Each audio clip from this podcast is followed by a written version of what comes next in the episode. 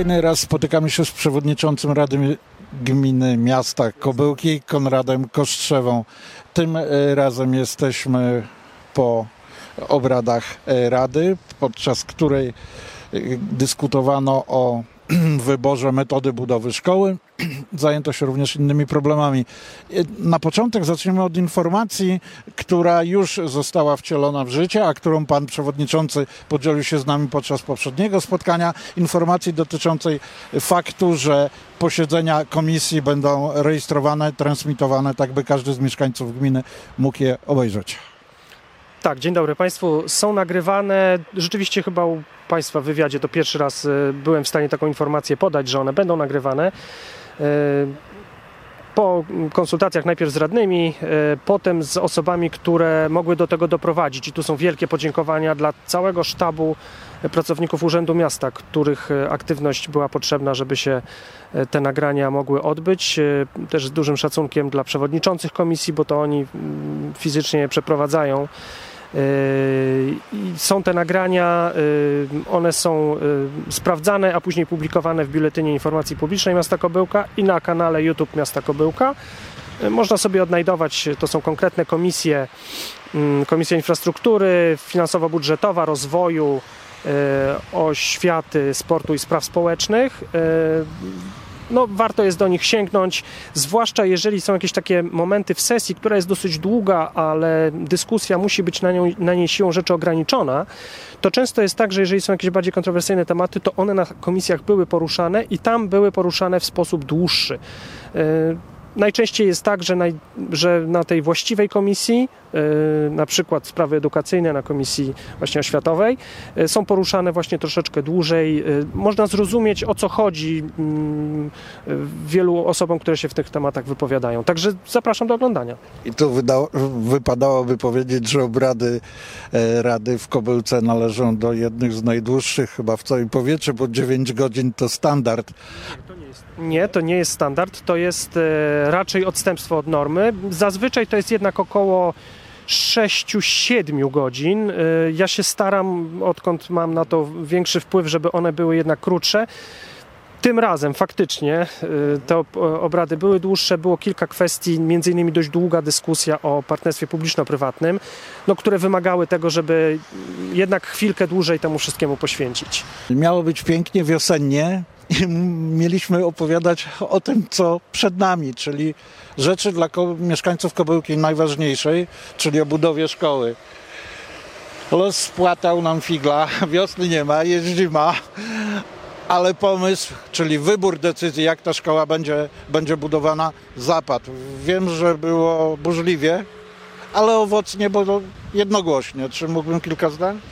Tak, sama dyskusja myślę, że mniej burzliwa, bardziej merytoryczna i to ciekawe, bo zwrócił na to uwagę nawet e, pan mecenas, e, akurat nazwisko pana Cieślak, który doradza e, urzędowi na, na, na, na prośbę pani burmistrz właśnie w tym modelu budowy szkoły, przedstawił zalety tej budowy w modelu partnerstwa publiczno-prywatnego. No to nawet jego zdanie, że odbyliśmy taką merytoryczną dyskusję.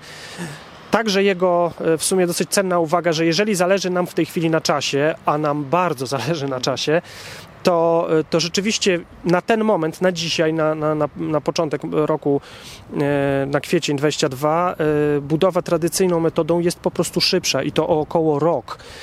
Cały czas poruszamy się w takich terminach podanych przez panią burmistrz w analizie kilku modeli budowy, no, która mówi, że. Mm, najwcześniejszy możliwy termin oddania szkoły w tym takim szybszym modelu, tradycyjnym, oddzielnie projekt na budowę, on się ma teraz w maju skończyć, oddzielnie e, budowa, oddzielnie potem eksploatacja.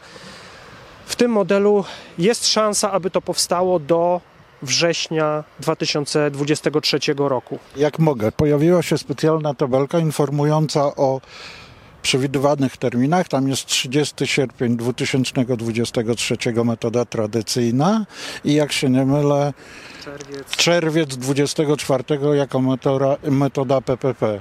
E, ale wybór nawet metody tradycyjnej nie gwarantuje tego, że w 23 roku w nowej szkole zaczną się zajęcia lekcyjne, bo my mówimy o Modelu idealnym. modelu idealnym i wykończeniu samego budynku powierzchni, czyli ale trzeba to jeszcze umeblować, zagospodarować. Y, Ja tutaj mm, konkretnie jakby te, te y, wyliczenia przedstawione przez panią burmistrz, y, trudno jest po nich wnioskować, czy to już jest z umeblowaniem, czy nie. Przynajmniej ja się tego w tej chwili nie podejmuję.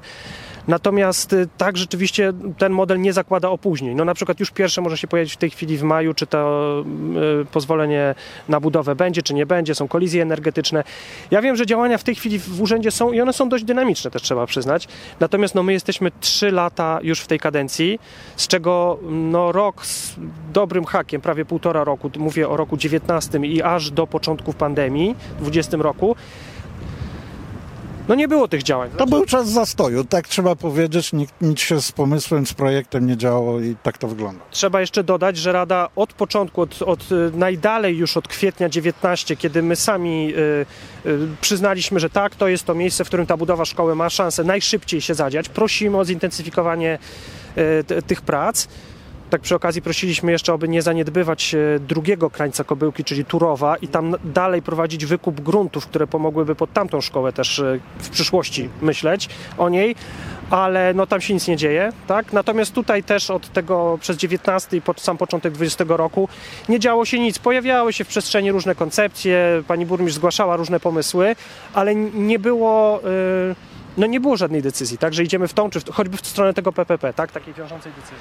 Ja, ja rozumiem, że już sama decyzja o tym, że budujemy i jak budujemy cieszy mieszkańców, ale też e, zastanawia w jaki sposób sfinalizujemy tą budowę. Czy, czy gmina ma przygotowane środki, bo z tego co ja pamiętam e, e, to nie będzie kilka milionów, a kilkanaście. 40, około 40. Koszt budowy szkoły. Tak, w tej chwili zrekalkulowany. Tak naprawdę to on się, będzie możliwość go e, ustalić, e, jak już będzie projekt budowlany. Tak? On pozwoli konkretnie policzyć, czego ile jest potrzeba i jakie to są koszty.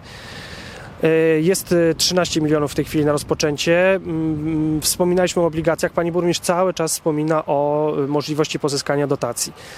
No tylko teraz Ja, jeżeli mogę, być może się mylę, proszę mnie sprostować, ale ja pamiętam też takie wypowiedzi, w których padało, że szkoła zostanie zbudowana z pieniążków pozyskanych z tytułu sprzedaży działek. Z niej, z tej działki dużej przy Przyjacielskiej zostało 13 milionów, e, które ma być na to przeznaczone. E, Są jeszcze działki, które można sprzedać, między innymi działka przy ulicy Ręczańskiej, której prosiliśmy, aby nie wpisywać do tego rocznego budżetu, właśnie z tą myślą, aby ona nie pokryła jakichś bieżących wydatków, ale przyznam szczerze, no ja uważam, że to jest naprawdę opcja ostateczna, to znaczy Mm, Powiem tak, na początku jeszcze tej kadencji my sami uważaliśmy, to było zdanie e, wypowiedziane na sesji przez radnych, że będzie bardzo trudno o pozyskanie dotacji na coś takiego jak budowa szkoły. Po prostu w skali kraju takie programy nie były prowadzone, ponieważ no, demografia kraju jest taka, że się raczej wyludnia. Nie ma go w tej chwili.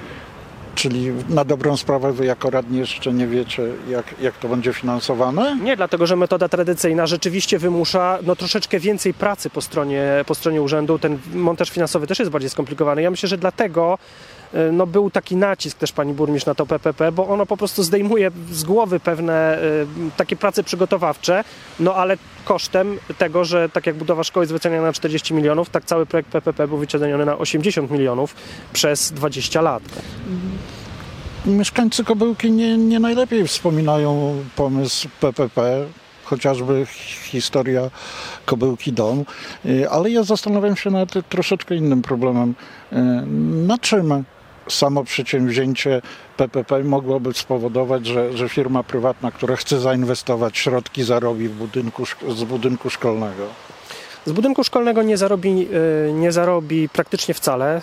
Y, Ten budynek został tak okrojony, że możliwości jego komercjalizacji, czyli na przykład najmu po godzinach, praktycznie nie ma. Y, Więc jedyny zarobek, jaki miałby partner prywatny, musi wynikać z tych pieniędzy przekazanych przez miasto. I dlatego ten projekt PPP jest wadliwy. To jest taki no, ułomne, ułomne PPP, to znaczy, że po pierwsze nie ma możliwości komercjalizacji, po drugie partner prywatny dostanie już projekt budowlany, który być może będzie mógł jeszcze troszkę poprawić pod kątem tego swojego późniejszego użytkowania, zoptymalizować go, no ale ciągle to będzie jednak projekt, który on już dostał. Ta działka przeznaczona do budowy szkoły jest w bardzo fajnym miejscu, natomiast wydaje mi się, że, że nie jest zaletą to, że jest długa, a wąska. Pierwsza i zasadnicza rzecz. Ta szkoła powinna być mała. E, Jest w tej chwili 800, ponad 800 osób, przewidziano 820, jeżeli dobrze pamiętam, bo jest e, też mały, cztery grupy przedszkolne przewiduje tutaj. E, No to jest niestety nasza taka, taka, taka jako radnych e, wybór, wybór mniejszego zła, przed którym my stajemy, powiem wprost, tak? To jest konieczność chwili, to znaczy konieczność spowodowała na tym, że musicie Bo wybudować. szkoły pękają i my wiemy, patrząc też po tempie pracy pani burmistrz, że druga szkoła, która powinna być właściwie przynajmniej jej koncepcja na Turowie powinna jakoś powstawać, nawet jeżeli jeszcze pieniądze, pieniędzy w ogóle nie widzimy, one są bardzo daleko na nią. E, I to były, powinny być dwie małe środowiskowe szkoły. Zwłaszcza, że obie dzielnice, i Maciołki, i Turów, są oddalone troszkę od centrum, mają też taką tendencję rozwijania się w sobie, to znaczy e, ludzie stąd jeszcze się znają, są, zawiązują jakieś relacje, także nowi mieszkańcy zaczynają między sobą zawiązać relacje. Natomiast odległość od centrum Kobyłki, tak, no to jest no, przynajmniej kilometr e, e, w, w tą stronę, półtora kilometra do szkoły stąd, sprawia, że łatwiej będzie zawiązywać te relacje tu wewnątrz dzielnicy, niż żeby to była taka sama szkoła, zupełnie w takich samych społecznych warunkach funkcjonująca jak szkoła numer 1, 2 czy 3. Tak? One funkcjonują tak, że właściwie jak tam przesuniemy te okręgi szkolne, obwody szkolne o jedną czy dwie ulice, to nie ma specjalnego znaczenia. Tak? Natomiast tutaj no, ten, to już jest określone. I 800 osób tutaj w tych warunkach, na tej działce, będzie funkcjonować bardzo trudno. Bardzo trudno. Ja rozumiem, że do, do głębszego te, mm, omówienia tematu budowy szkoły w Kobyłce możemy powrócić w momencie, kiedy pojawi się projekt, bo będziemy znali i, i sposób finansowania inwestycji, przede wszystkim będziemy znali koszta tej inwestycji. E, Powróćmy zatem do sesji, a na sesji jedną z kolejnych spraw, których omawiano, dość ciekawą, jest sprawa pomocy e, kobyłkowskim rodzinom, którzy zechcieli przyjąć pod swoje sk- skrzydła e, mieszkańców Ukrainy. Pojawił się nowy pomysł, czy mógłbym prosić o kilka zdań?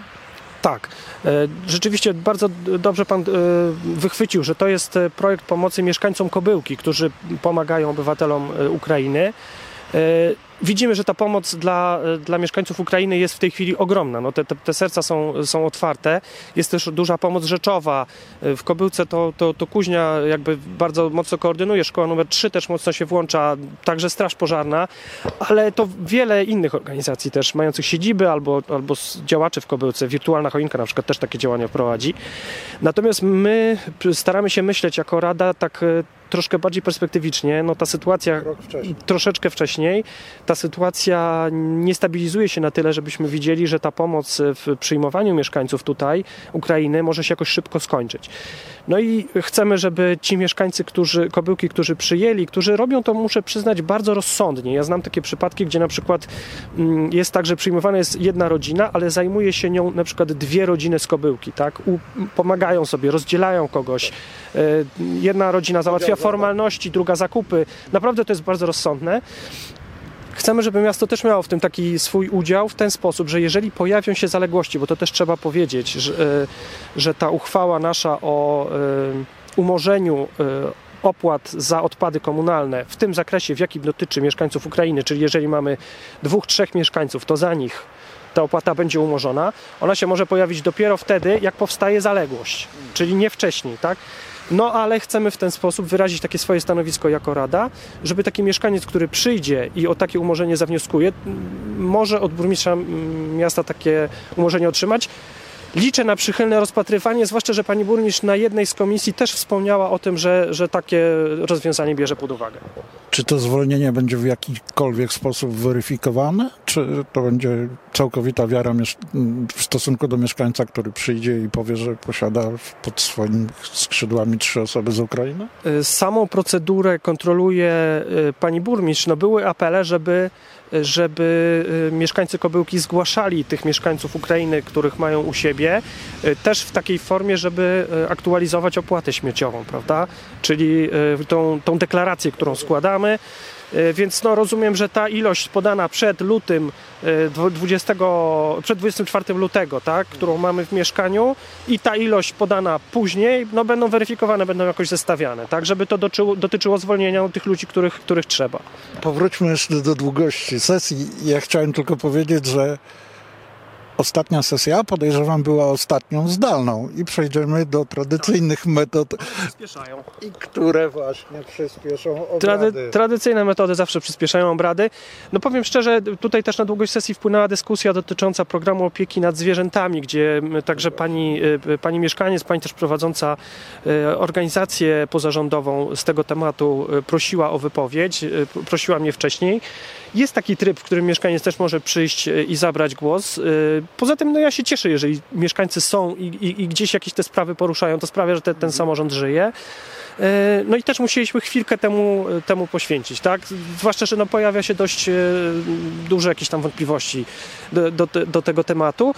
Koledzy radni prosili mnie, żebym ja e, jednak trzymał ten reżim czasowy, tak? No ja też czuję się do tego zobowiązany, no muszę jeszcze bardziej czasami ten reżim czasowy trzymać. Na zakończenie powiem tak. W poprzedniej rozmowie u nas na naszym kanale przekazał Pan informację o transmitowaniu obrad komisji, nagrywaniu. Tak dzisiaj możemy powiedzieć, że oficjalnie również u nas zakomunikował Pan, że wracamy do tradycyjnych obrad. E, No oczywiście to tam w kwietniu będziemy się jeszcze e, przyglądać tej sytuacji epidemicznej, no ale ponieważ wszyscy wracają do tych obrad tradycyjnych, to my też byśmy bardzo, bardzo chcieli, tak? Online ma swoją, ma swoją wygodę, e, natomiast e, widzę ogromne poruszenie też wśród młodzieży, wśród seniorów, wśród bardzo wielu ludzi, którzy już chcą wrócić do tego spotykania się tradycyjnego. Ja uważam, że to jest bardzo dobre. To jest to, jest to do czego powinniśmy dążyć. Czyli wracają radni na obrady do urzędu. Mieszkańcy będą mogli e, oglądać sesję i w internecie, uczestniczyć na bieżąco w sali.